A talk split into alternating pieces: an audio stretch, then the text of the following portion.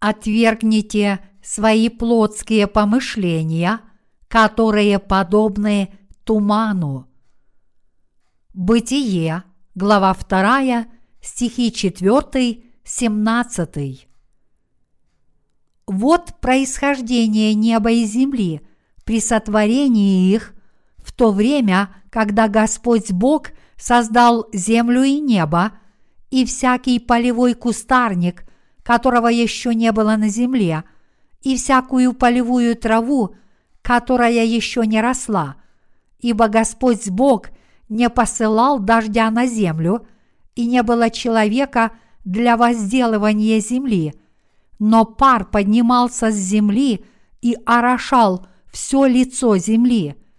И создал Господь Бог человека из праха земного, и вдунул в лицо его дыхание жизни, и стал человек душою живою. И насадил Господь Бог рай в Эдеме на востоке, и поместил там человека, которого создал. И произрастил Господь Бог из земли всякое дерево, приятное на вид и хорошее для пищи, и дерево жизни посреди рая, и дерево познания добра и зла. Из Эдема выходила река для орошения рая, и потом разделялась на четыре реки. Имя одной – Фисон. Она обтекает всю землю Хавила, ту, где золото. И золото той земли хорошее. Там Бдалах и камень Оникс. Имя второй реки Гихон. Она обтекает всю землю Куш. Имя третьей реки Хиддекель. Она протекает пред Ассирией. Четвертая река Евфрат. И взял Господь Бог человека и поселил его в саду Эдемском, чтобы возделывать его и хранить его. И заповедал Господь Бог человеку, говоря: «От всякого дерева в саду ты будешь есть, а от дерева познания добра и зла не ешь от него, ибо в день, в который ты вкусишь от него, смертью умрешь».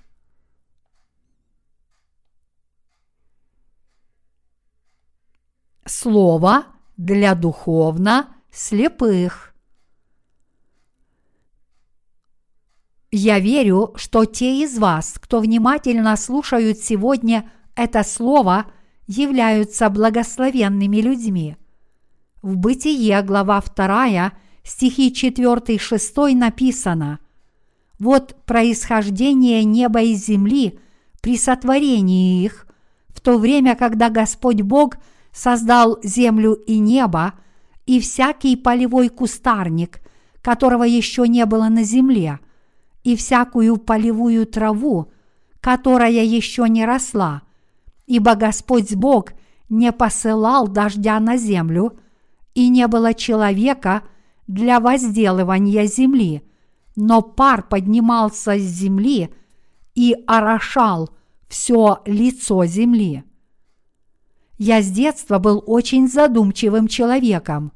Я был тихим ребенком и поэтому почти не разговаривал, но в уме постоянно о чем-то думал. Обедал ли я или гулял где-нибудь, я был так задумчив, что иногда забывал поздороваться со стариками, жившими по соседству, и получал нагоняй за невежливость. Как вы, наверное, и сами знаете, когда-то в сельской местности, если вы не поздоровались со стариками, это было поводом для наказания. Честно говоря, в этом реальном мире мало у кого исполняются все мечты. Но так как каждый человек имеет право на какие-то иллюзии, то у него есть мечта и представление о будущем. В этом мире, возможно, людям неизбежно приходится жить с определенными иллюзиями или фантазиями. Как бы то ни было, мой ум был занят множеством подобных мыслей, полон возможных фантазий, порой самых недостижимых, и таким образом я жил в своем собственном маленьком мирке. Мои единоверцы, что ждет тех, кто не верят в Евангелие воды и духа, даже если они не знают о нем? Их ждет суд за их грехи. Это напоминает мне старую корейскую поговорку: лучше валяться в навозе в этом мире, чем умереть и отправиться на тот свет.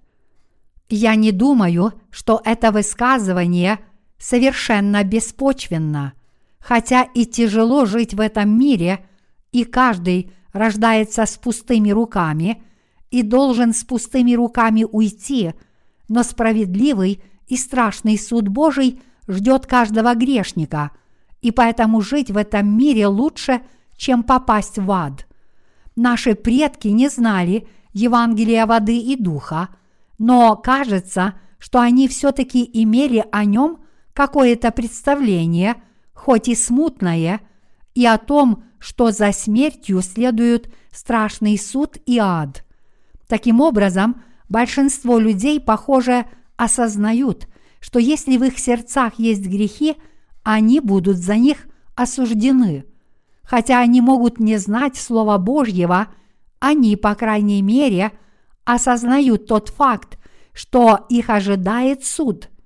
Вероятно, именно по этой причине многие люди ищут какое-то божественное существо, чтобы спастись. Вот почему в этом мире так много ложных божеств, которым поклоняются многочисленные религии. Хотя Бог один, люди создали много ложных богов из-за грехов в своих сердцах. Иными словами, даже если только триединый Бог приносит людям истину и спасение, поскольку они не знают этого Бога-Спасителя, они пытаются полагаться на что-то другое самостоятельно. Вот почему некоторые люди склоняются перед любым валуном или деревом, которое выглядит хоть немного величественно, и возлагают свою веру на такие неодушевленные предметы. Человек гениален, когда дело доходит до создания мирских религий. Люди любят поклоняться всему, что выглядит хоть немного величественно. Это потому, что люди по своей природе слабы, и именно поэтому, когда они сталкиваются с чем-то, что кажется им лучше, они склонны думать, что это нечто божественное, и полагаться на него. Поскольку по своей природе они хрупкие существа, их сердца всегда пусты, пока они не встретят совершенного Господа. Вот почему люди с пустыми сердцами приходят к мирским религиям и полагаются на них, только чтобы в конце концов погибнуть напрасно. Они верят в одну религию в течение нескольких лет, но когда это их не удовлетворяет, они пробуют другую. Библия говорит: «Все соделал Он прекрасным в свое время и вложил мир в сердце их, хотя человек не может постигнуть дел, которые Бог делает, от начала до конца». Экклесиаст, глава третья, стих одиннадцатый. Бог дал каждому стремление к вечности. Иными словами, Бог вынудил людей тосковать по Нему в своей жизни. Поэтому никто не может найти истинного удовлетворения, пока не встретит совершенного Бога.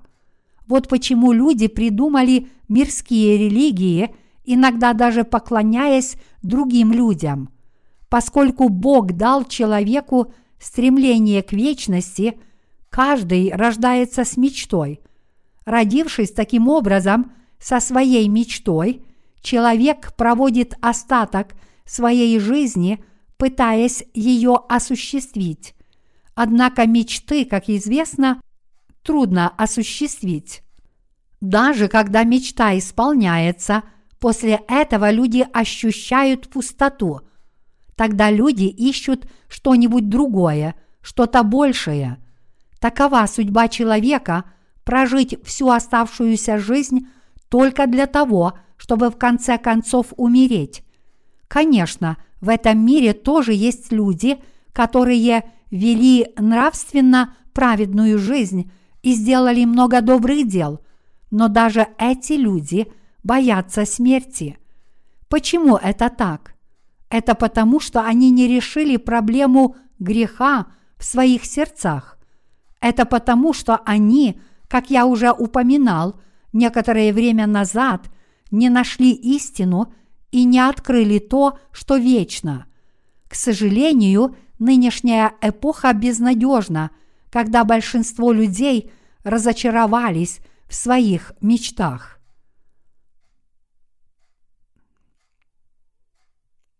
Люди состоят из плоти, которая была создана из праха. Хотя человеческое сердце жаждет вечности, человеческое тело создано из праха. Это потому, что Бог сотворил человека из праха. Поэтому, когда люди в своем сердце тоскуют по Богу и вечности, каждый хочет жить добродетельно и старается помогать другим. Когда вы спрашиваете детей, кем они хотят стать, когда вырастут, все они говорят, что хотят быть хорошими и добрыми людьми. Но когда вы смотрите на их поведение, вы видите, что оно очень далеко от таких желаний и надежд. Они не слушаются своих матерей, устраивают истерику, когда они могут добиться своего, и бьют детей слабее, чем они. Это не то, чему их учили родители. Каждый родитель учит детей быть хорошими, прилежно учиться и стать уважаемыми людьми. В школе их учат тому же, но даже несмотря на то, что эти дети этому учатся, издевательства в школе сегодня являются серьезной проблемой. Хулиганы избивают своих одноклассников и забирают у них обед, деньги, а некоторые из них даже погибли от школьного насилия. Что приходит вам в голову, когда вы видите этих детей? Я, например, думаю, что хотя человеческое сердце жаждет вечности, человеческое тело состоит из праха. Когда вы выходите на улицу ранним утром, вы иногда можете увидеть, как поднимается туман. Какова природа этого тумана? Затем он исчезает, как только встает солнце. Когда нет солнечного света, этот туман не рассеивается, резко уменьшая видимость. Тело человека подобно этому туману. Бог сотворил человека из праха и вдунул в его лицо дыхание жизни. Таким образом, Бог сделал его духовным существом. Вот почему по образу Божьему все мы имеем в своем сердце отвращение к греху и желание творить добрые дела и жить праведно. В наших сердцах мы ищем все хорошее. Но какова же действительность? Действительность такова, что наши тела делают прямо противоположное тому, чего желает наше сердце. Совершая грех, наслаждаясь чужим несчастьем и совершая всевозможные злые дела. Например, когда происходит автомобильная авария, движение становится перегруженным не только на этой полосе, но и на другой. Почему это так? Потому что люди на встречной полосе замедляют ход, чтобы увидеть место аварии. Я действительно был свидетелем этого довольно часто. Но человеческое сердце настолько злое, что люди не просто смотрят на аварию, но даже чувствуют разочарование, если никто серьезно не пострадал и были разбиты только машины. Такова истинная человеческая природа. Именно этому учит нас сегодняшний отрывок из Священного Писания. Такова врожденная природа человечества, которая настолько зла, и она так ясно раскрывается в книге «Бытие», показывая нам, что все мы, люди, будучи сотворены из праха, становимся грешниками независимо от нашей воли, только из-за того, что Адам впал в грех. Иными словами, сердце человека утратило образ Божий. Изначально люди не были созданы для того, чтобы совершать грехи и идти в ад. Скорее, Бог создал человека по своему образу и подобию, чтобы поселить его на небесах и жить с ним там вечно. Проблема, однако, в том, что человек впал в искушение сатаны. Человек изначально был создан как духовное существо. Человек не был сделан роботом. Иными словами, человек не двигается автоматически по велению Бога.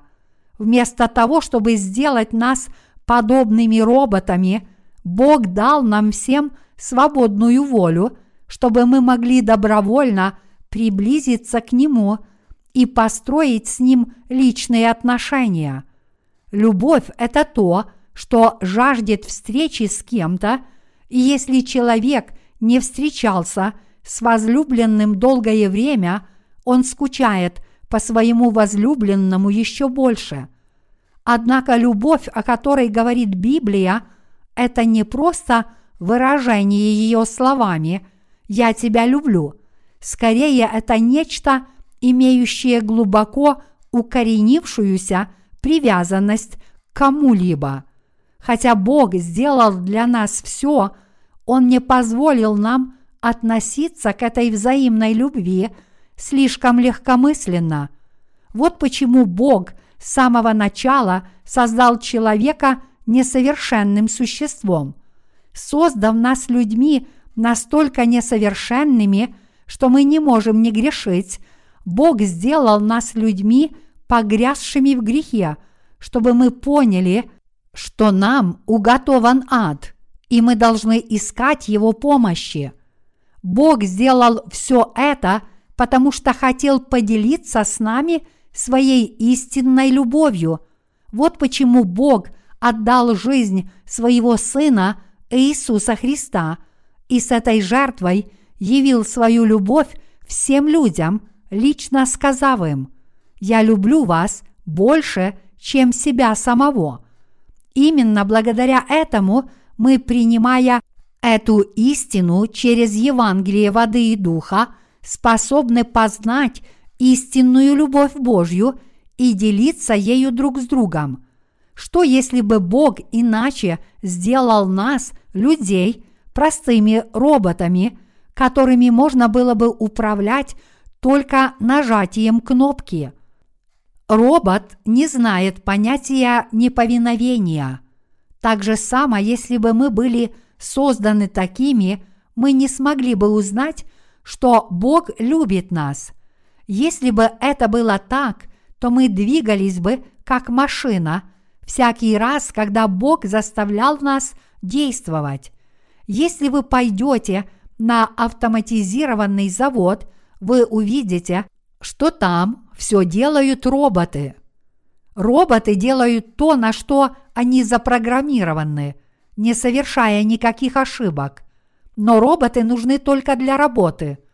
Если бы мы были роботами, мы не могли бы делиться любовью с Богом. Неужели вы могли бы любить Бога, если бы вы были просто роботом? Нет, конечно. Это полностью входило в намерение Бога построить с нами, людьми, личные отношения, как отношения между родителями и детьми, между мужем и женой. Вот почему Бог дал нам свободу воли и позволил нам все изначально. А кто же тогда сатана? Сатана – это злой дух, который тоже получил от Бога свободную волю, но с этой свободной волей он выступил против Божьей власти и был таким образом изгнан с небес. Но поскольку дьявол не мог одержать верх над Богом, он начал нападать на тех, кого Бог любит больше всего. Иными словами, хотя сатана был полон решимости и далее противостоять Богу, он не мог победить его, и именно поэтому он выбрал другой способ мучить сердце Божье больше всего. Он нападает на нас, людей, самых любимых созданий Божьих. Вот почему сатана с тех пор обманывает людей своими сладкими речами, вынуждая их совершать грехи и выступать против Бога. И он все еще пытается утащить их за собой в ад. Это стратегия, которую избрал дьявол, чтобы ранить сердце Бога. Разве сатана не коварен и жесток? Вот почему мы, люди, так сильно страдаем из-за дьявола. Неужели Бог бездействует, потому что не может победить дьявола? Нет, это не так. Бог позволил сатане действовать на этой земле, чтобы увидеть, действительно ли мы, люди, желаем его драгоценной любви больше, чем плотских удовольствий этого мира и дьявольских искушений. Бог дал человеку стремление к вечности.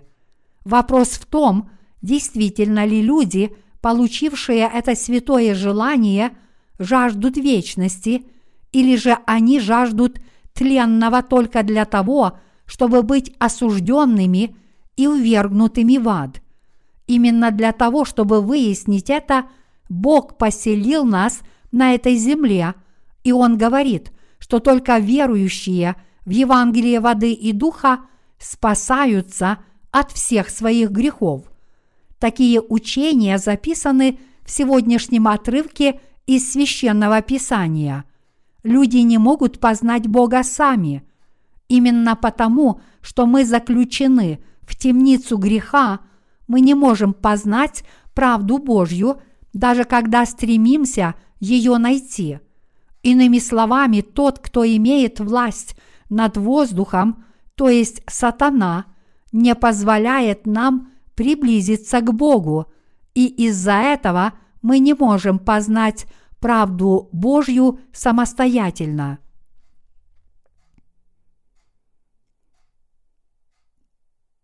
Люди живут с плотскими помышлениями, которые подобны пару, туману. Бытие, глава вторая, стихи пять и шесть гласит: «И всякий полевой кустарник, которого еще не было на земле, и всякую полевую траву, которая еще не росла, ибо Господь Бог не посылал дождя на землю, и не было человека для возделывания земли, но пар поднимался с земли и орошал все лицо земли». То, что был только пар, туман, орошающий лицо земли, означает, что верующие люди еще не появились на земле. Иными словами, поскольку на этой земле не было никого, кто провозглашал бы спасение Иисуса Христа, не было и истинных детей Божьих. Дождь здесь относится к благодати Божией, которая насыщает землю или же человеческое сердце. Поэтому, так как благодать Божья еще не сошла в сердца людей, Слово не дошло до этой земли, чтобы провозгласить, что Иисус изгладил все их грехи. До того, как Иисус Христос, Сын Божий, пришел на эту землю, чтобы посеять евангельское семя воды и духа в людских сердцах, чтобы оно принесло обильный плод, из них никогда не могло выйти ничего хорошего. Что же исходило из земли до того времени? Люди должны были искать истинную истину спасения в состоянии, когда они потеряли образ Божий. Другими словами, они должны были найти что-то надежное, даже если это просто соответствовало их собственным помышлениям. Поэтому эти глупые люди стали поклоняться неодушевленным предметам, как своим богам, от луны до солнца, звезд, гор, скал и так далее, в полном соответствии со своими помышлениями и тем, что они видели своими глазами. Они также начали поклоняться и следовать тем или иным людям, судя по тому почтению, которым Конфуций и Будда до сих пор пользуются во многих частях мира. Подобно этому, люди поклоняются мудрецам и различным величественным природным существам, как своим богам, и с этой целью они склоняются перед этими изображениями, которые они сами создали. Хотя эти люди кажутся глупыми для тех из нас, кто обрел праведность Божью, сами они так не считают. Напротив, они бы сильно обиделись, если бы мы их высмеяли. Это просто показывает, что есть разные люди. Как я уже говорил, многие люди поклоняются какому-то неодушевленному предмету, как своему Богу. Те, кто поклоняются солнцу, луне или звездам на небе, одинаково глупы. Солнцепоклонники считают себя лучше поклонников Луны, но это все равно, что спорить о том, какой карлик выше. Даже если карлик высок, будет ли он выше любого нормального человека? Независимо от того, насколько умен род человеческий, каждый человек слаб. Иными словами, в глазах Бога все люди являются всего лишь глупыми грешниками. Из-за того, что плотские помышления человечества подобны туману, люди в своей жизни представляют себе все в соответствии со своими желаниями.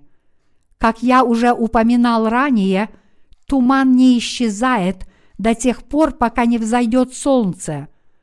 Без солнечного света туман не рассеивается, и это затрудняет нашу видимость. Многие христиане проповедуют другим верить в Бога, следуя своим собственным плотским помышлениям, подобным туману. Но так никто не сможет встретить Иисуса Христа, пришедшего через Евангелие воды и духа. И действительно, хотя некоторые христиане верят в Иисуса всю свою жизнь, их спасение омрачается таким образом каждый день.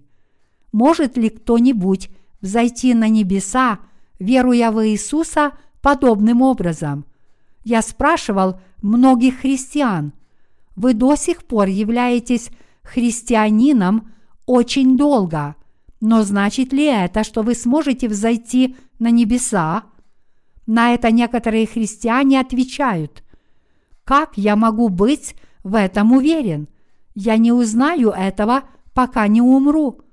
Большинство христиан не любят, когда им задают подобные вопросы, потому что они не уверены в своем спасении. Это происходит потому, что большинство христиан не знают праведности Божьей. Эти люди не могут дать правильный ответ на такой вопрос. Они могли бы ответить, если бы их спросили, как они могут быть благословлены. Даже дети в начальной школе знают о таких вопросах все. Спросите маленького ребенка, как вы должны жить, чтобы получить благословение. По всей вероятности, малыш скажет, что вы будете благословлены, если будете делать добрые дела и помогать другим. Чему же нам тогда учить в Церкви Божьей?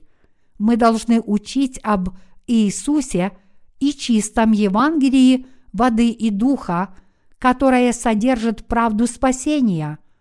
Поскольку большинство христианских руководителей ничего не знают о правде Иисуса, они вместо этого учат, как быть благословенным. Если вы серьезно спросите этих пасторов о Евангелии воды и духа, некоторые из них даже упрекнут вас за то, что вы задаете им такой вопрос. Но если вы найдете истинного служителя Божьего, который знает и верит в Евангелие воды и духа, и зададите ему такой вопрос, он даст вам прямой ответ и научит вас этой очень важной истине. Если человек является служителем Божьим, разве он не должен ясно учить правде Господа? Однако, поскольку большинство христиан наполнены своими плотскими помышлениями, которые подобны туману, они верят в Иисуса как своего Спасителя, не зная этого истинного Евангелия. Однако истина заключается в том, что никто не может получить истинное прощение грехов, пока не обретет истинную правду Иисуса. Ведь туман рассеивается только от солнечного света. Большинство христиан считают, что они благословенны только верой в Иисуса. Эти жаждущие благословений христиане действительно горячо верят в Иисуса, но их вера не основана на Слове Божьем.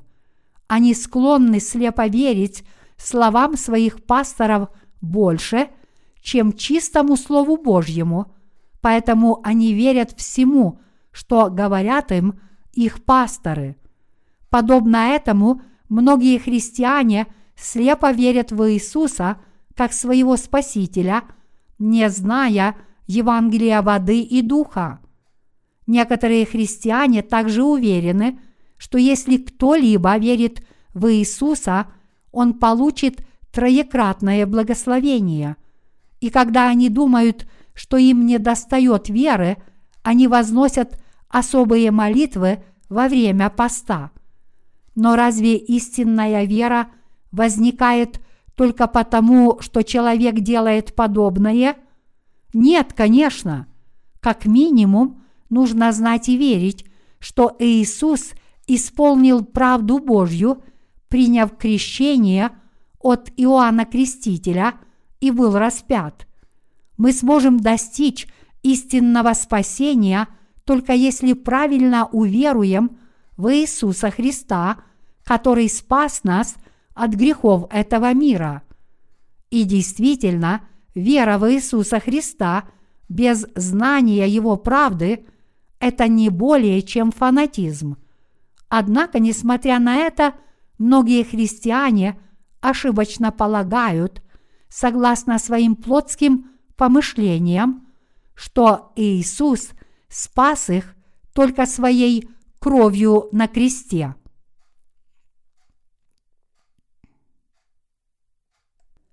Весь туман рассеивается, как только начинает светить солнце. Мои единоверцы, мы спасаемся от греха, только если мы знаем и верим в правду Бога должным образом. Если мы узнаем о правде Божьей, поймем ее и уверуем в Иисуса Христа как в нашего Спасителя, мы получим эту обильную благодать спасения. Проблема, однако, заключается в том, что большинство христиан пытаются понять Евангелие воды и духа только в соответствии со своими помышлениями, хотя это подлинное Евангелие слишком просто, чтобы кто-то мог его понять неправильно. Более того, когда некоторые люди слушают Слово Божье, они думают про себя. Почему этот пастор говорит такие вещи? Он какой-то странный. Им трудно слушать Слово Божье, когда оно отличается от их мыслей, и именно поэтому их умы охвачены смятением. Всякий раз, когда вы слушаете Слово Божье, первое, что вы должны сделать, это отбросить свои плотские помышления.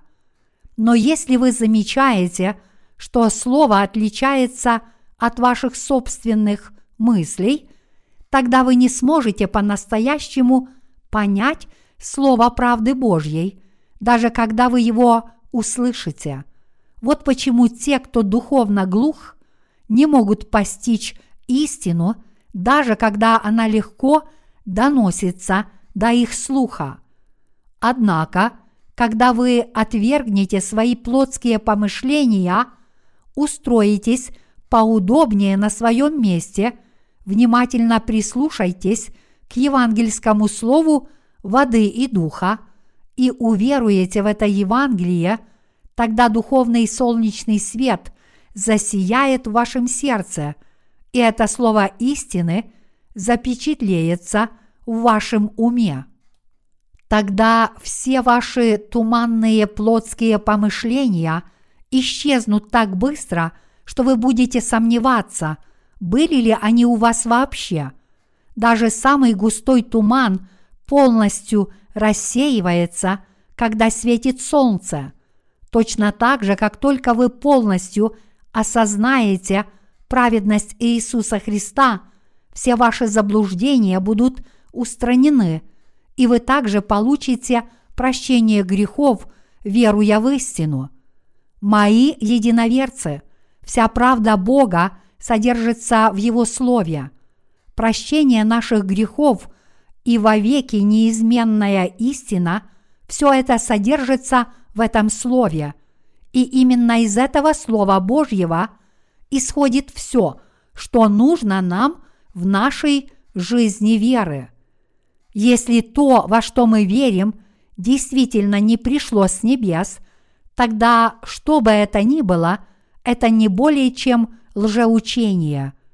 То, что исходит из плотских помыслов человека, не может возобладать над правдой Божьей. Я прошу вас осознать здесь, что истинная истина не может исходить из человека, несмотря ни на что, ибо человек в сущности своей не более чем прах. Это означает, что даже если мы, люди, хотим делать добро в наших сердцах, у нас нет возможности претворять это в жизнь. Конечно, было бы замечательно, если бы мы попытались жить добродетельно, по крайней мере, в наших умах. Однако, прежде всего, мы должны непременно признать, что мы просто не способны жить добродетельно. Вот почему сегодняшний отрывок из Священного Писания говорит: «И создал Господь Бог человека из праха земного, и вдунул в лицо его дыхание жизни», давая понять, что тело человека создано из праха. В то же самое время мы никогда не должны забывать о том, что мы, сотворенные по образу Божьему, должны стремиться к нетленному миру, получить прощение грехов и достичь нашего спасения, веруя в правду Божию.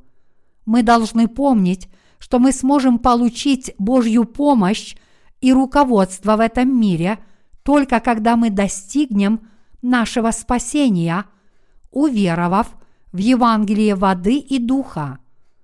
И действительно, мы становимся праведными не благодаря нашим плотским заслугам, но это становится возможным только когда Бог дарует нам благодать спасения, которая содержится в Евангелии воды и духа.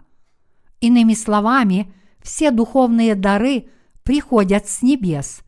Однако многие люди не могут получить истинное спасение, потому что они отвергают Божий дар спасения из-за своих многочисленных плотских помышлений. Мираж, который имеет место в пустыне, – это явление, возникающее, когда лучи света преломляются под действием экстремальной жары в пустыне. Когда появляется мираж, люди видят несуществующие вещи. Точно так же, когда люди отчаянно ищут что-то в своем плотском уме, они видят что-то из своего воображения. Когда человек достаточно страстно желает чего-то в своем сердце, иногда это проявляется в его снах.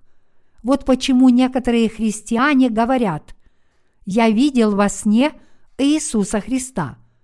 Подобные христиане говорят, что таким образом они получили уверенность в своем спасении, но им нужно осознать, что это не что иное, как их собственные плотские чувства и заблуждения. Это всего лишь мираж. В противоположность этому, вера, которая позволяет нам получить прощение грехов и взойти на небеса через правду Божью, не может возникнуть из каких-либо плотских мыслей. Всякая мысль, исходящая из плотского ума, совершенно напрасна, как туман. Каждому дано родиться однажды и однажды умереть, а после смерти каждого человека, несомненно, ожидает суд за грех.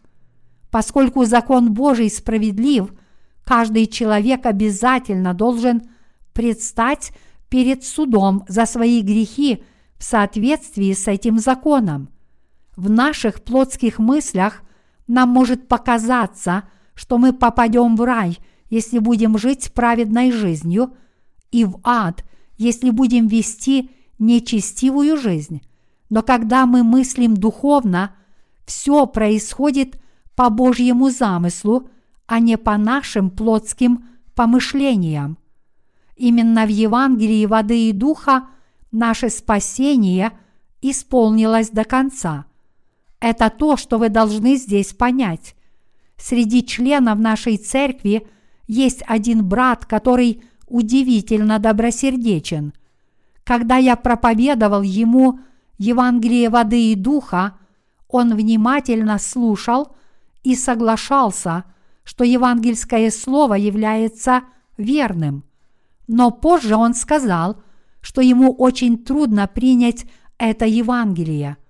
Поэтому я спросил его, почему, и он ответил, что не может вынести мысли о том, чтобы отправиться в рай в одиночку, когда так много людей не могут быть спасены и обречены на ад, несмотря на все их тяжкие усилия. Он сказал, что ему просто слишком жаль их, чтобы поверить, поэтому я потратил много времени, делясь с ним Словом Божьим, чтобы исправить его непонимание. Несмотря на то, что он был добросердечным человеком, у него было совершенно ошибочное понимание спасения. Несмотря на то, что сам он был болен, он беспокоился о других. Конечно, позже он принял евангельскую истину о воде и духе, но у него все еще слабое сердце. Всякий раз, когда я вижу его, я думаю про себя. Как ему должно быть тяжело? Даже когда ему больно, он думает о других, которые испытывают еще большую боль, и он чувствует себя виновным в том, что его жизнь слишком комфортна. Я очень уважаю таких людей, как он. Честно говоря, однако, подобные люди тоже склонны чувствовать себя самодовольными. Поэтому этот брат должен отбросить свои плотские помышления, признать правду Божью и посвятить ей свою жизнь. мои собратья по вере. Спасение, сокрытое в правде Божьей, недостижимо подобными добрыми делами человека. Причина, по которой я довольно много говорил здесь о тумане, заключается в том, что эти плотские помышления точно такие же, как этот туман. Летом в сарае очень плохо пахнет. Когда вы впервые входите внутрь, вы вздрагиваете от неприятного запаха. Но что происходит, когда вы сидите там и делаете свое дело? Вы больше не чувствуете смрада.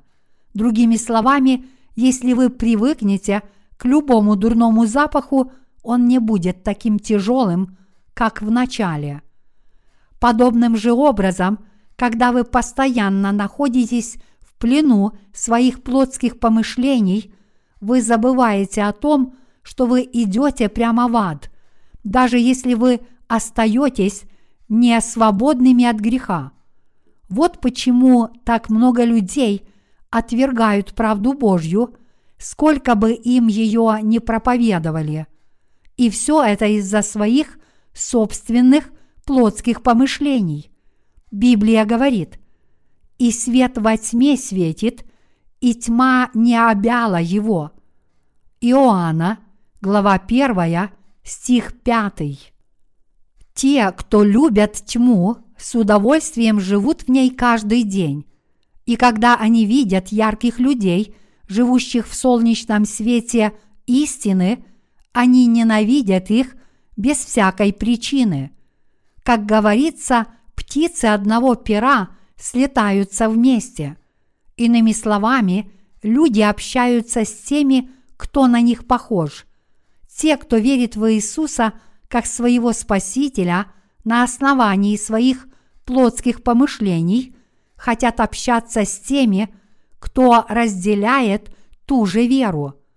Те, кто считают, что они смогут взойти на небеса безоговорочно, если они только уверуют в Иисуса, так или иначе, даже если они не знают праведности Бога, собираются вместе с подобными людьми, и те, кто верят, что они смогут взойти на небеса, если они уверуют в Иисуса в соответствии со своими собственными учениями, и совершают много добрых дел, с удовольствием собираются вместе с теми, кто разделяет их собственные убеждения.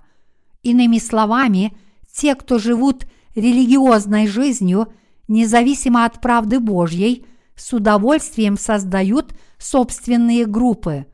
Мои единоверцы, точно так же, как люди, которые привели к Иисусу расслабленного, должны были разобрать крышу, чтобы встретиться с Ним.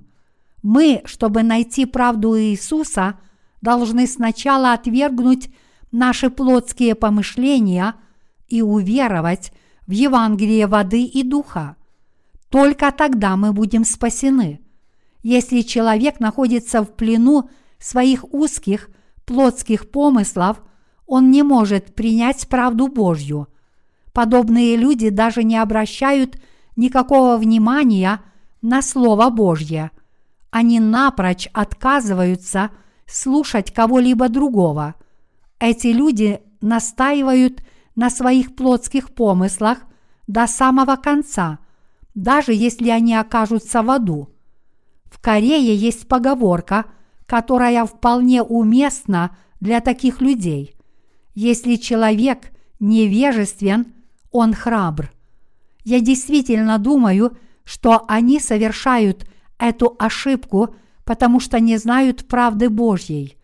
Но как только они познают Божью справедливость, они смогут понять, что есть люди гораздо более осведомленные о правде Божьей, чем они, и более чем готовы учить их. И все же, несмотря на это, они думают, что их собственные мысли самые правильные. Они считают себя выдающимися учителями, когда дело доходит до истины.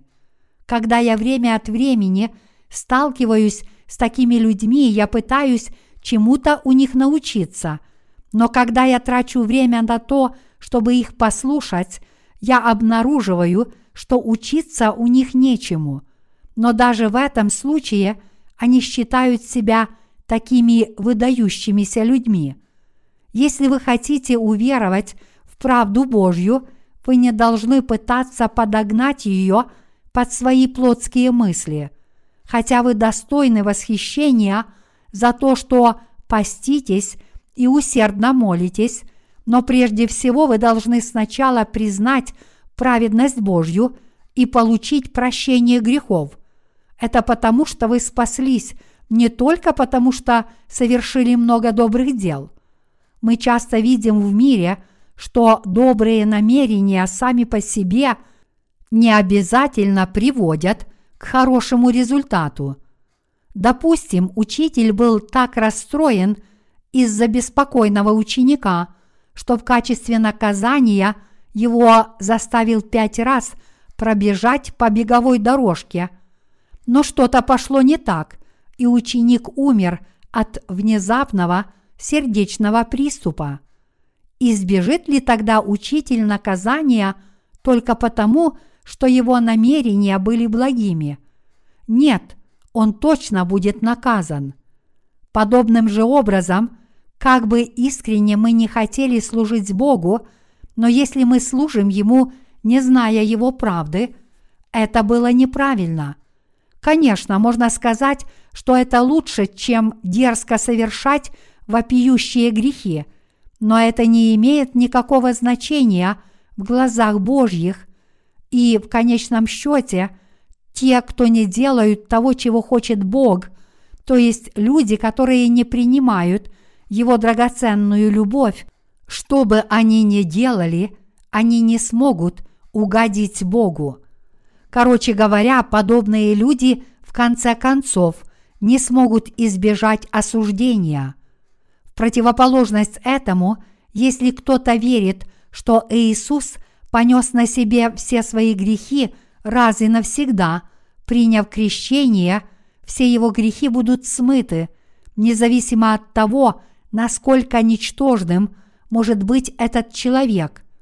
Поэтому мы не сможем спастись, если не осознаем, что Бог изгладил все наши грехи своей правдой. Но если мы уверуем в эту евангельскую истину, мы спасемся только тогда и не раньше. Именно по вере в правду Божью мы можем получить прощение грехов и взойти на небеса. И действительно, даже если мы не совершили никаких добрых дел, поскольку наш Господь лично взял на себя все наши грехи через свое крещение, и потому что Он понес эти грехи мира на крест и был за них осужден, мы можем получить прощение грехов и взойти на небеса, веруя в это дело спасения. Другими словами, именно по нашей вере в правду Божью мы можем получить прощение грехов и отворить небесные врата. Это та самая благодать спасения, которую Бог позволил нам получить через веру, которую Он дал нам. Благодать Божья – это то, что позволяет нам свободно взойти на небеса, просто всецело веруя в Его правду. Конечно, многие христиане говорят, что они легко могут достичь спасения, однако, не зная и не веруя в правду Божью, никто не может спастись от греха, хотя все, что мы сделали со своей стороны, это просто уверовали, что Господь совершил наше спасение через свои праведные деяния. Чтобы спасти таких людей, как мы, от всех наших грехов, Он родился на этой земле, понес на себе все наши грехи, приняв крещение, и даже был распят, чтобы пролить свою кровь и претерпеть смертные муки. Итак, я прошу всех вас, хорошо помнить, что наше спасение свершилось, потому что Бог приготовил для нас драгоценного жертвенного агнца. И это истина. Проблема, к сожалению, заключается в том, что немногие действительно верят в Божью праведность, которая содержится в Евангелии воды и духа. Вот почему так много христиан очень тяжело страдают в своей жизни веры. Каковы же последствия их веры? Они подлежат суду за свои грехи. Бог не замалчивает наши проступки, как это порой делаем мы, люди. Бог справедлив, и поэтому Он наказывает каждого грешника по своему справедливому закону. Поскольку все в этом мире совершают одни и те же человеческие ошибки, люди могут терпеть недостатки друг друга, но Бог этого не делает. Допустим, два преступника пойманы за одно и то же преступление.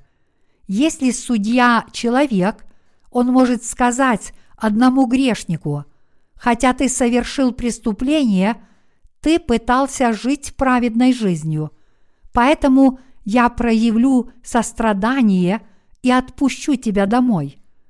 А другому преступнику судья может сказать: «Ты мне не нравишься, поэтому тебя следует посадить в тюрьму». Если бы Бог так сделал, то есть если бы Он произвольно отправлял людей на небеса или в ад без какого-либо справедливого критерия, неужели Его суд был бы справедливым и правильным? Кто же тогда признает справедливость Божью и подчинится ей? Если бы это было правдой, то нельзя было бы сказать, что Бог справедлив. Однако, если Бог что-нибудь говорит, Он обязательно исполняет это именно так, как Он сказал. Как Библия изобилует Божьим словом обетований, так и Он исполнил все, что сказал. Поэтому, если у нас есть какой-либо грех, то мы не сможем избежать суда за него. Даже если вы были христианином и посещали церковь в течение пятидесяти лет, если у вас есть грех, вы отправитесь в ад. То же самое верно, даже если вы посещали церковь в течение ста лет. Справедливый закон Божий относится ко всем одинаково и справедливо. Все мы нарушили закон Божий, и потому все мы должны быть наказаны по этому закону. Допустим, меня поймал сотрудник дорожной полиции за нарушение правил дорожного движения. Разве смог бы я ему сказать: «Послушайте, я действительно хороший человек. Я увидел заблудившегося человека и просто пытался отвезти его домой. Неужели вы не можете просто забыть о моей ошибке?» Но такие заявления не имеют ничего общего с тем, что я нарушил закон. Если кто-то нарушает правила дорожного движения, он должен заплатить за это штраф. Имеет ли тогда значение, что этот человек совершил много добрых дел? Нет, это не имеет абсолютно никакого отношения.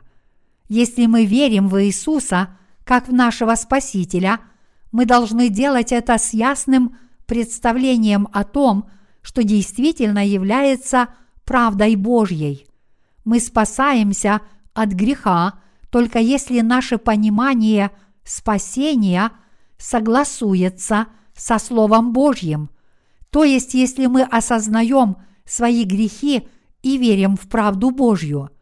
Если вы уже решили уверовать в Иисуса Христа как в своего Спасителя, вы должны сначала ясно познать правду Божью, а затем верить в Него. Вся правда Божья содержится в Евангелии воды и духа. Как только вы уверуете в правду Божью, вы проведете оставшиеся дни вашей жизни, праведно и славно. Я не знаю, как вы жили до сих пор, но отныне вы непременно будете праведны и счастливы. Это не мое заверение, но в этом заверяет нас сам Бог. Вот почему я верю, что все вы, пришедшие сюда сегодня, получили так много любви от Бога, потому что встретили Его служителей и пришли к правильному пониманию Бога правды. Мои единоверцы, наши плотские мысли тоже могут казаться довольно привлекательными, точно так же, как туман может выглядеть красиво. Достойно восхищения и то, что мы стараемся жить добродетельно. Праведная жизнь, добрые дела, помощь другим – все это достойно восхищения. Вы действительно должны стремиться так жить. Но есть нечто более важное, чем это. Прежде всего, у нас должно быть правильное знание правды Иисуса. То, что мы должны жить добродетельной жизнью, было вбито нам в голову бесчисленное множество раз, пока мы росли. Но хотя все это знают, мало кто действительно так живет. Всем нам с детства преподают нравственные уроки, чтобы мы вели себя прилично и жили нравственной жизнью. Неужели мы грешим в своей жизни, потому что этого не знаем? Нет, конечно. Но что еще более важно, чем этот нравственный компас, это знание Иисуса, понимание того, насколько мы, люди, слабы на самом деле, понимание и вера в любовь Бога и Его правду. Это потому, что все мы родились грешниками. Как я уже говорил, наши человеческие тела были созданы из праха. Поэтому грех продолжает подниматься из глубины нашего сердца, даже если мы этого не хотим.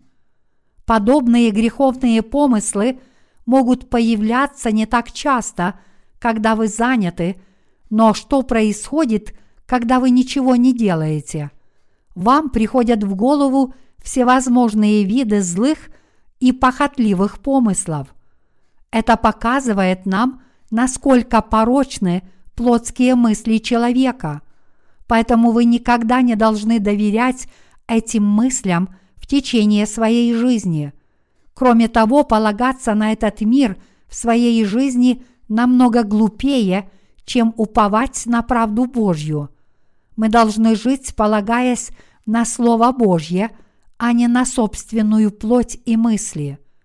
Наши человеческие плотские помышления по природе очень изменчивы и непостоянны. Вот почему мы должны верить в Слово Божье, а не в наши собственные плотские мысли. Что бы ни говорили другие, мы должны подтвердить свое спасение Словом Божьим. Однако, несмотря на это, очень многие христиане, далекие от веры в чистое Слово Божье, доверяют своим плотским чувствам и верят в то, что говорят люди. Вы никогда не должны позволять, чтобы это происходило с вами. Если вы рассматриваете жертву Иисуса с человеческой точки зрения, вы, естественно, жалеете Его и плачете о Нем, думая про себя. Для чего Иисус пролил свою кровь на кресте? Это из-за меня? Господи, пожалуйста, прости меня. Но на самом деле, кто кого должен жалеть? Когда христиане проливают такие горькие слезы, они обычно думают о грустном фильме, который они видели раньше, и используют это, чтобы выплакаться и не отставать от того, что делают люди, сидящие рядом с ними. Некоторые люди действительно выдавливают такие слезы, когда молятся. Что подумает Господь, когда увидит этих людей? Библия описывает, как Иисус был вынужден нести крест, идя на Голгофу, и многие женщины следовавшие за ним, плакали от горя. Но Иисус сказал этим женщинам, чтобы они не плакали о нем, но плакали о себе и о своих детях. Луки, глава двадцать третья, стих двадцать восьмой. Это означает, что до тех пор, пока люди не поймут причину смерти Иисуса, они будут испытывать намного большие муки, чем Он, а затем навечно будут ввергнуты в озеро огненное и серное. Тогда почему люди должны жалеть Иисуса? Именно потому, что Иисус так сильно нас возлюбил, Он добровольно отдал свое тело в реке Иордан и на кресте. Вот как спас нас Иисус, и мы должны быть Ему за это благодарны. Однако, несмотря на то, что Иисус отдал свое тело, чтобы освободить нас от греха, чтобы мы жили свободно, очень многие христиане просто видят смерть и страдания Иисуса, вместо того, чтобы верить в подлинное Евангелие воды и духа. Верить таким образом просто неправильно, потому что это значит верить в Иисуса по своим собственным плотским помышлениям. Каким бы красивым ни казался туман, он не может заслонить свет жизни. Человеческие помыслы – это не более чем туман, в то время как правда Божья есть истина. Поэтому мы должны верить в Иисуса согласно Слову Божьему. Вот почему я постоянно проповедую об Иисусе на этой неделе, а также о нашей человеческой природе. Мои единоверцы, нам достаточно верить в правду Иисуса Христа. Если вы постигнете правду Иисуса Христа, вы сможете стать философом, поэтом или кем захотите. Вы также сможете наслаждаться более чем достаточным количеством благословений даже в этом мире. Господь даст вам все в изобилии, но только если вы будете верить в Его спасение и Его Слово. Какой родитель не любит своих детей? Наш Господь тоже возлюбил нас так сильно, что отдал свое тело, даже несмотря на то, что мы продолжаем совершать так много грехов. Однако проблема в том, что и те, кто верят в правду Иисуса, и те, кто в нее не верят, до сих пор пребывают в своих туманных плотских помышлениях. Если вы знаете правду Иисуса и верите в нее, тогда этот плотский туман рассеивается. Но что произойдет, если вы отдалитесь от Иисуса? Плотские помышления сразу же начнут всплывать на поверхность. Это происходит, потому что мы, люди, находимся во плоти, и поэтому, пока мы живем на этой земле, этот туман становится еще более густым, если мы отдаляемся от Иисуса и праздно проводим свое время, не занимаясь Его духовным делом, даже если оно незначительно. Таким образом, мы ни на миг не должны увлекаться плотскими делами, но продолжать ходить в церковь Бога, слушать Его Слово и служить правде Иисуса с верой. Только тогда туман рассеется навсегда, что принесет нам счастливые дни. Бог создал нас не для того, чтобы мы совершали грехи, страдали в своей жизни и в конце концов отправлялись в ад. И Бог не позволяет нам страдать без причины. Бог создал нас, чтобы дать нам свои небесные сокровища, и Он позволяет нам сталкиваться с испытаниями, чтобы мы могли овладеть этими сокровищами. Жемчуг делают моллюски. Жемчуг очень красив и драгоценен, но он не растет сам по себе. Это сопровождается большой болью. таким образом, чтобы люди познали дорогого Бога и стали Его детьми, они должны пройти через множество испытаний и невзгод на этой земле. Но вы должны понимать, что такие испытания и невзгоды есть ничто по сравнению с той славой, которая нас ожидает.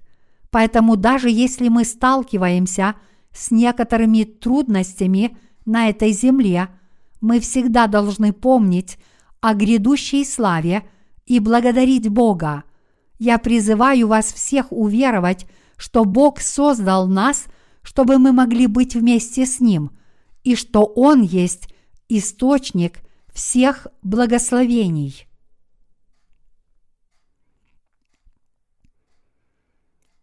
Существует река жизни, которая берет свое начало в Эдеме.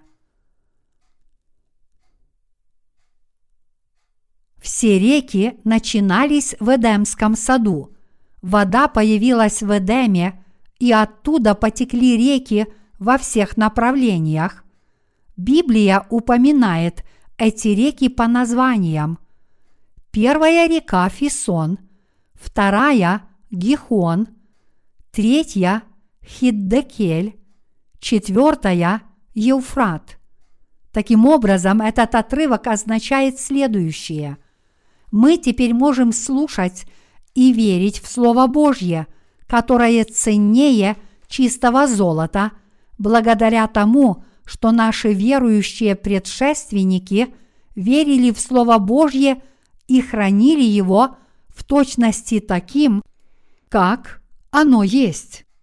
Другими словами, это Слово Божье отстаивали люди, которые истинно поклонялись Богу и всем сердцем следовали Его правде с верой. Именно благодаря людям, которые сохранили свою веру вместо того, чтобы преследовать свою личную жадность, богатство и славу, даже сегодня подлинное Евангелие продолжает непрерывно течь из Эдема, как живая вода. Именно из-за этого Евангелия воды и духа драгоценное Слово Господа излилось сегодня в Церковь Божью. У него действительно древняя история.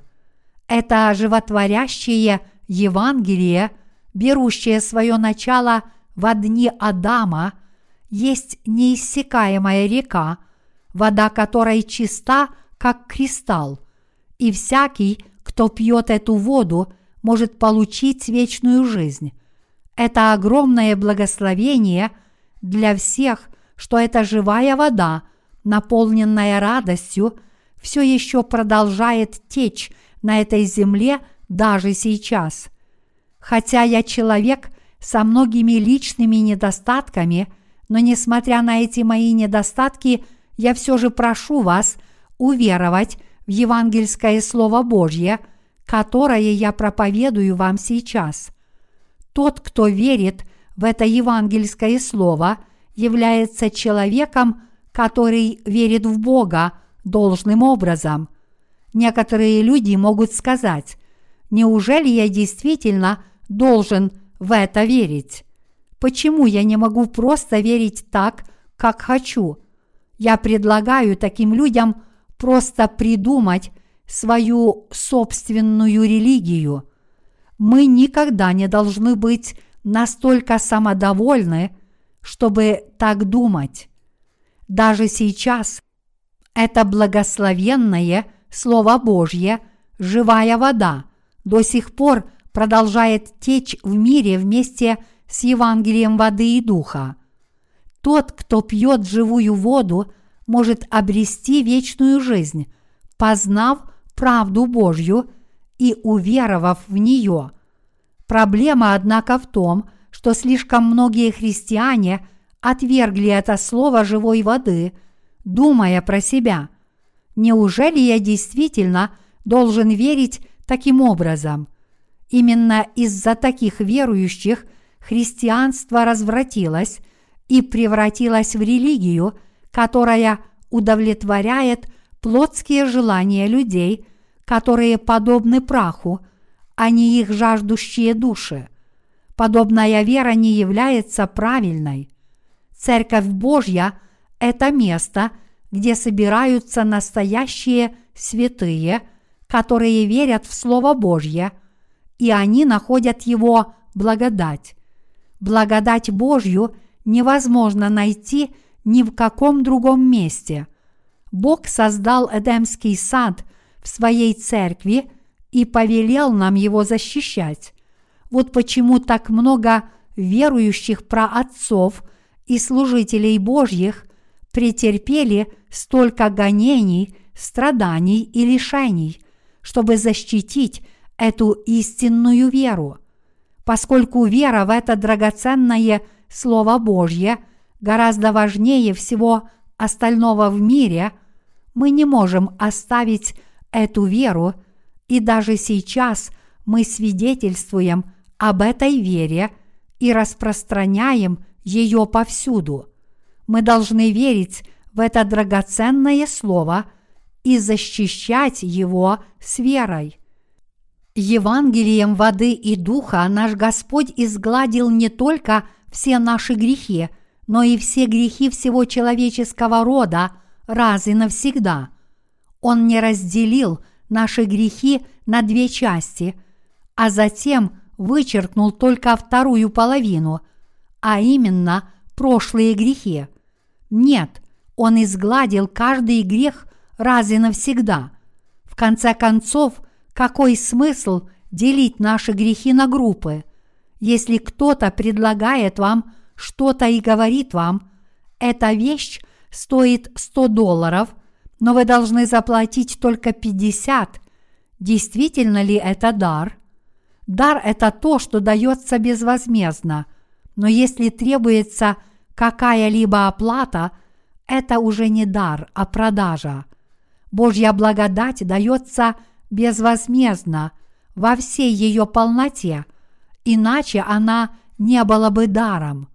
Я прошу вас всех осознать, что благодать Господа – это дар правды Божьей, и это живая вода, которая течет из Эдемского сада.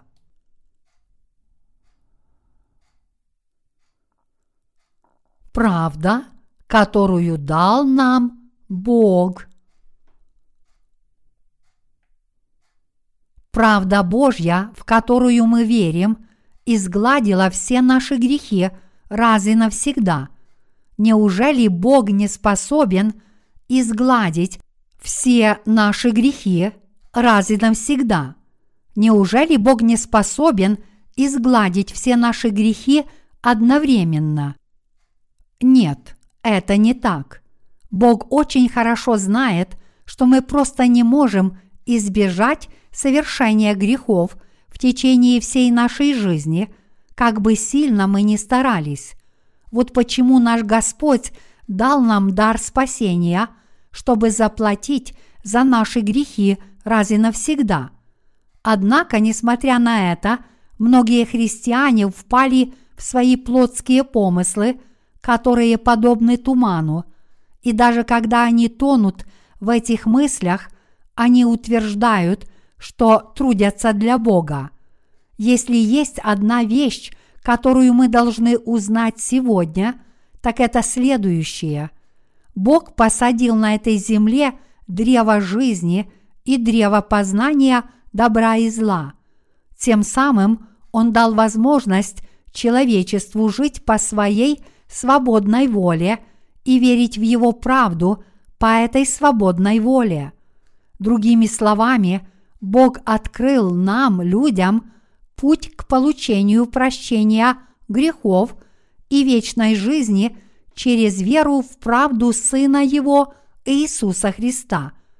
Но, к сожалению, несмотря на это, многие люди пропали на этом пути к небесам, веруя в Иисуса согласно своим туманным плотским помышлениям, и это наибольшая трагедия.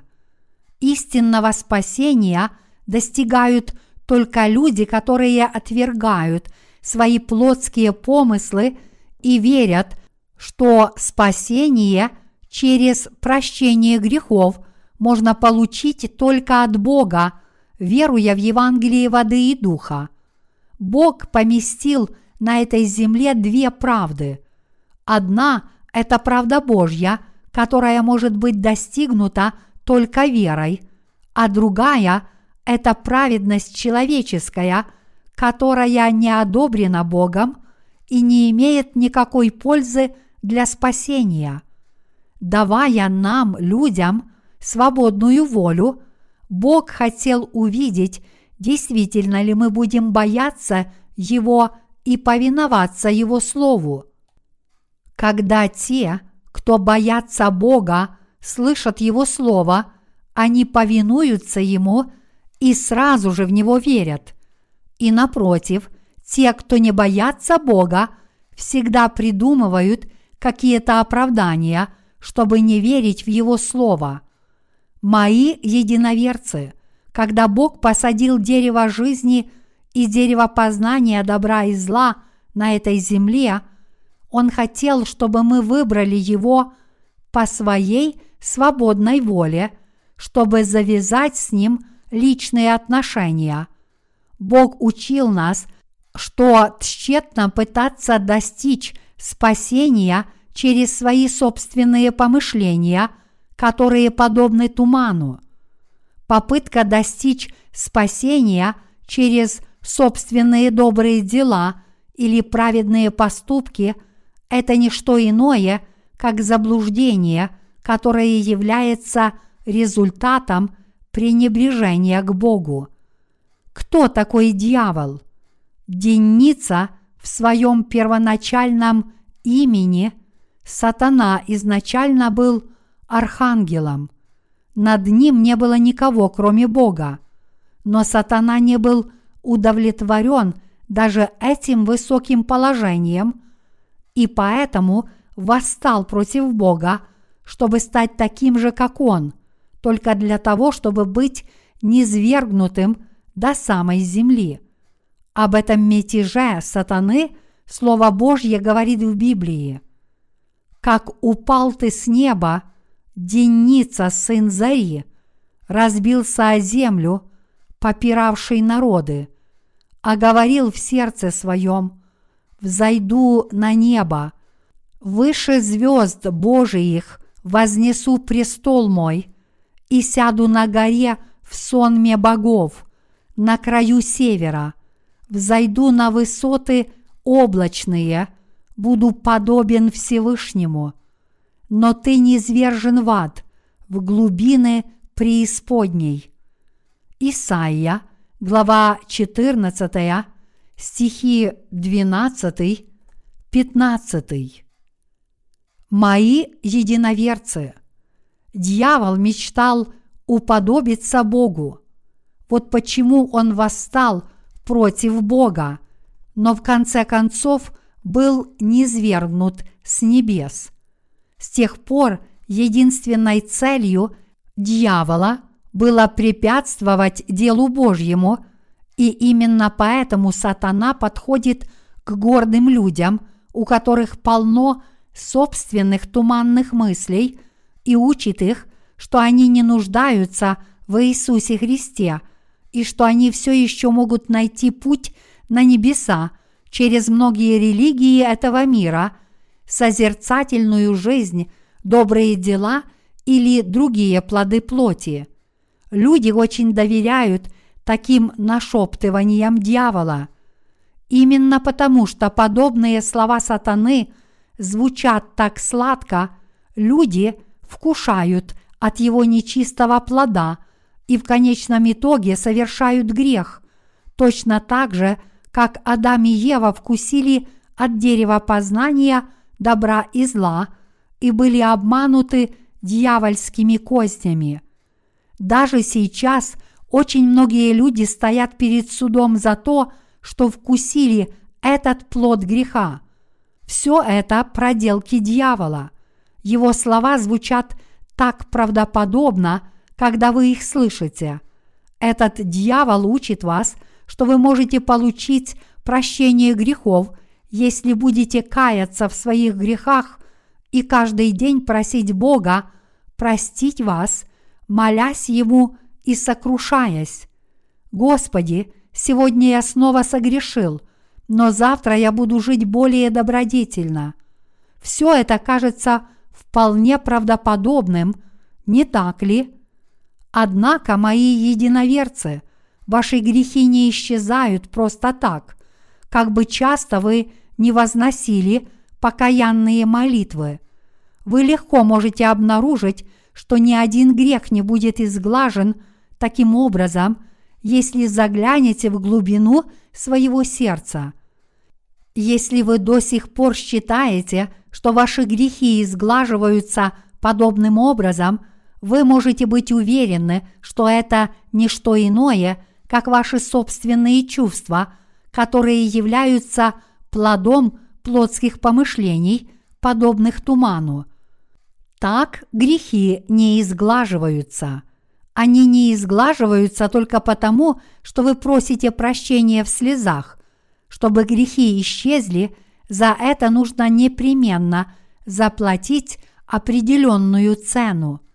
Грех требует должного суда и смерти в качестве соответствующего наказания. Либо мы сами должны быть приговорены к смерти, либо кто-то другой должен умереть вместо нас. И только при заместительном искуплении мы можем быть освобождены от наших грехов верой. Вот почему израильтяне в ветхозаветные времена освобождались от своих грехов, передавая их жертвенному животному и убивая это животное. Это заместительное искупление совершалось путем передачи грехов израильтянам, жертвенному животному и гибели его вместо них. Что же такое возложение рук? Возложение рук означает прощение грехов.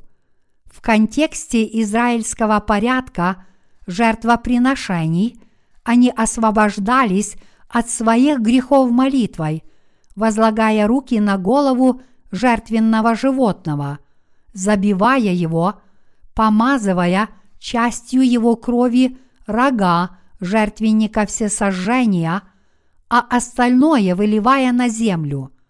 Таким образом, израильтяне освобождались от грехов, которые были написаны на скрижалях их сердец перед Богом.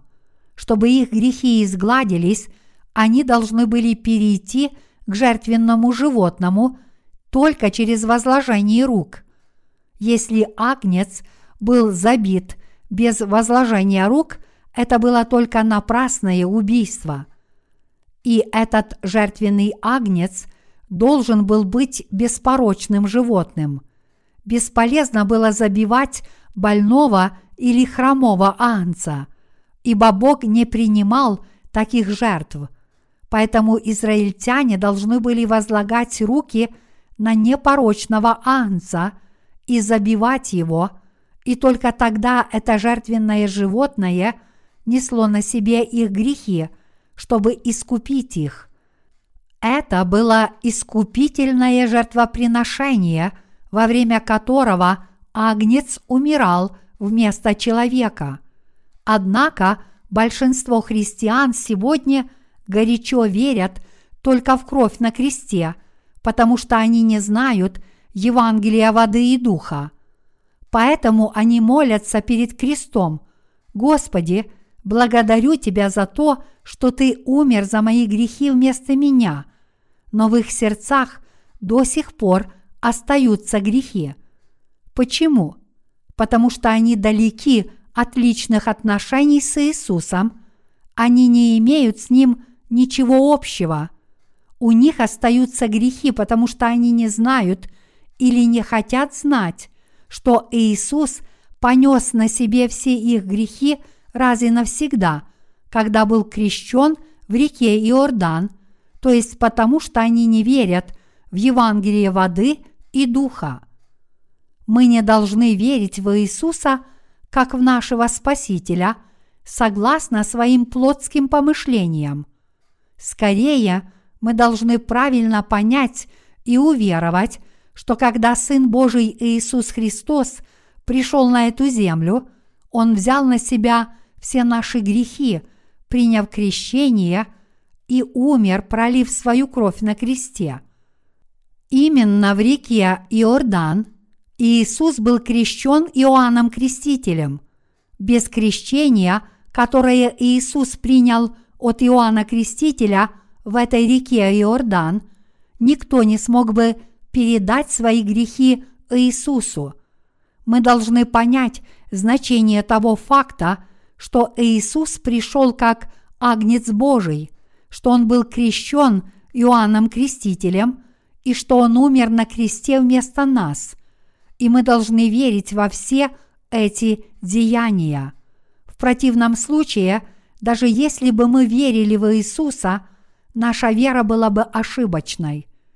Без возложения рук, во время которого грехи переходят к жертвенному агнцу, его смерть была бы напрасной. Точно так же и смерть Иисуса была бы напрасной, если бы не его крещение. Это именно так, потому что Иисус понес на себе все наши грехи, приняв крещение, чтобы стать нашим Спасителем. Если вы думаете в своих плотских мыслях, что у вас есть грехи, несмотря на то, что Иисус был крещен и распят насмерть, тогда вы делаете себя глупцом. Когда это происходит, вы начинаете молиться: «Господи, пожалуйста, прости мне эти грехи». Это было бы то же самое, что молиться следующим образом: «Иисус, Ты не смог изгладить все мои грехи. У Тебя не хватает сил. Приди на эту землю еще раз и снова умри за мои грехи».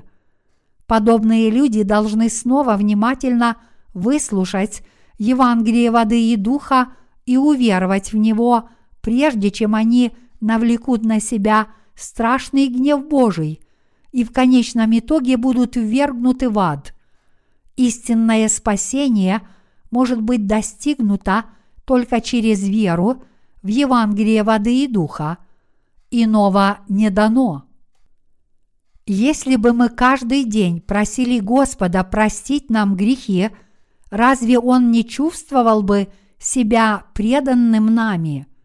Даже несмотря на то, что Господь уже изгладил все наши грехи своими крещением и кровью две тысячи лет назад, если мы до сих пор не можем в это поверить и сомневаемся в Его правде, насколько глубоко будет разочарован наш Господь.